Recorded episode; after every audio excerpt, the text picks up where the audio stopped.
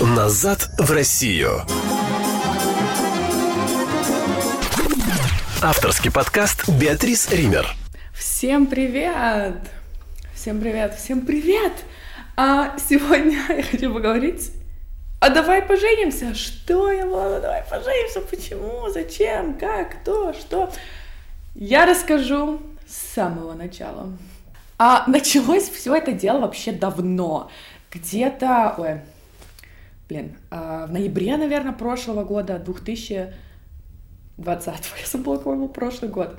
А, я помню, я лежу в кровати в 12, чекаю свои DMs в Инстаграме, и вижу, что мне написала какая-то девочка. Я смотрю, читаю, она говорит, здравствуйте, мы вас увидели в ТикТоке, и э, хотели узнать, вы знаете, о такой программе «Давай поженимся». Я такая, я, я немного знаю про русское телевидение, но программа как «Давай поженимся», пусть говорят э, мужское, женское, вот такие программы я знаю. Я такая, ну, конечно, знаю.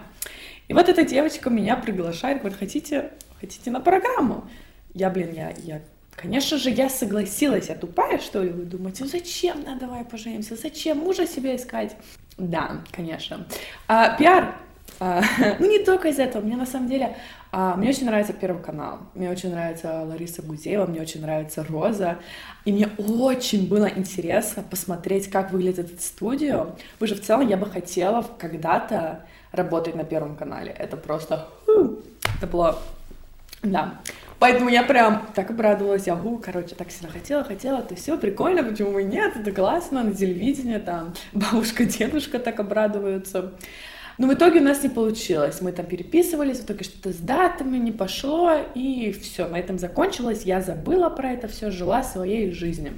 Проходит, ну, не знаю, там 8, 7, 9 месяцев. И где-то 2 июня мне пишут опять. Я такие, привет, ты свободна 7-8 июня, чтобы прийти на съемки. Я такая, ну, вроде да, я свободно могу прийти. И говорят, ладно, мы тебе сегодня все подтвердим. Я такая, окей, хорошо, давайте.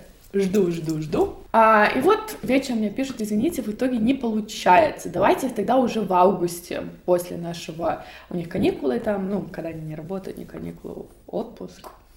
А в августе спишемся, и тогда уже в сентябре. Я такая, ладно, расслабилась.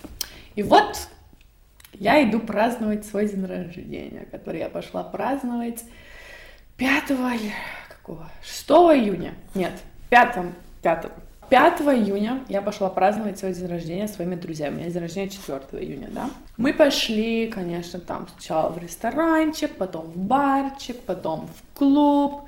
Пришла я домой где-то в 4, если не 5, если не 6, уже не помню. И вот я просыпаюсь в воскресенье, следующий день, просыпаюсь где-то в 12.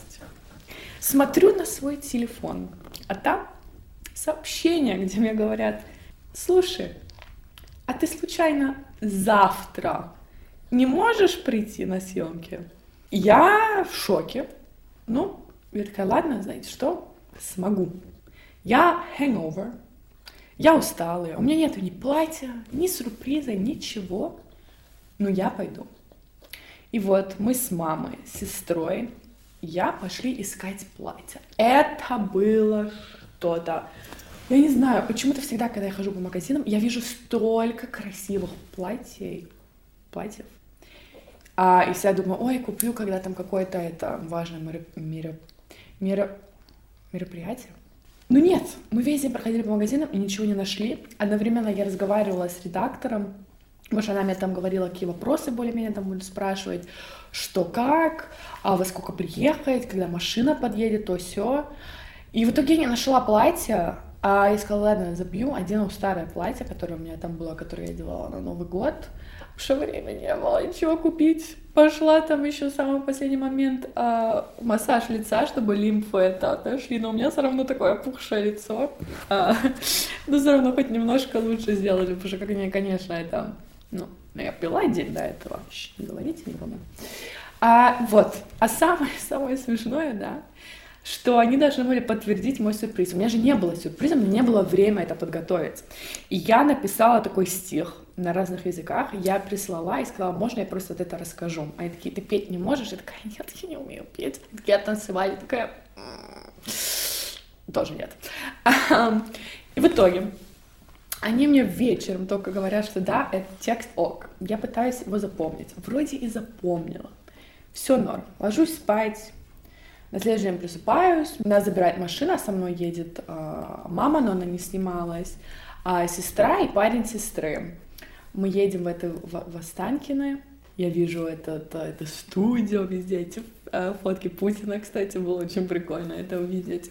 А, там меня накрасили, а, там еще какие-то очень, все очень добрые, просто реально, все супер-супер добрые. Люди, которые меня красили, которые волосы делали, просто все, которые там работали, я просто была в восторге, потому что я же была часто, ну не часто, но я же была в студиях в Испании, там в Англии, и там вообще не так, там все какие-то злые, какие-то нервные, какие-то то все, а там все реально люди прям, um, вот. Э, и как бы готовимся к программе. А в целом я там была, ну, наверное, часов 4-5. Снимали мы это все 2 часа. Там еще час макияжа, потом мы еще пофоткались немножко, все такое вот. Я, конечно, не знаю, все так быстро, что я даже, я даже не совсем поняла, конечно, чем волновалась. А, но в целом мне опыт очень понравился. Не знаю, если вы смотрели, но, блин, Лариса сказала, что для моего возраста я умная. Поэтому вот я с сентября Слушайте, вы вообще 22 года и уже дружите с головой. Это приятно. Мне вот просто вы не представляете как. Спасибо. Это очень здорово. И вы такая хитренькая. Понимаете, у меня голова на плечах. А то, что, то, что Роза сказала, это вообще как тебе невеста? Да хорошая, просто жених у нас немножко не дотягивает возрастом, э, материальным доходом. Э. Это классно. Я обожаю. Обожаю, обожаю, обожаю. А вот, а про сюрприз.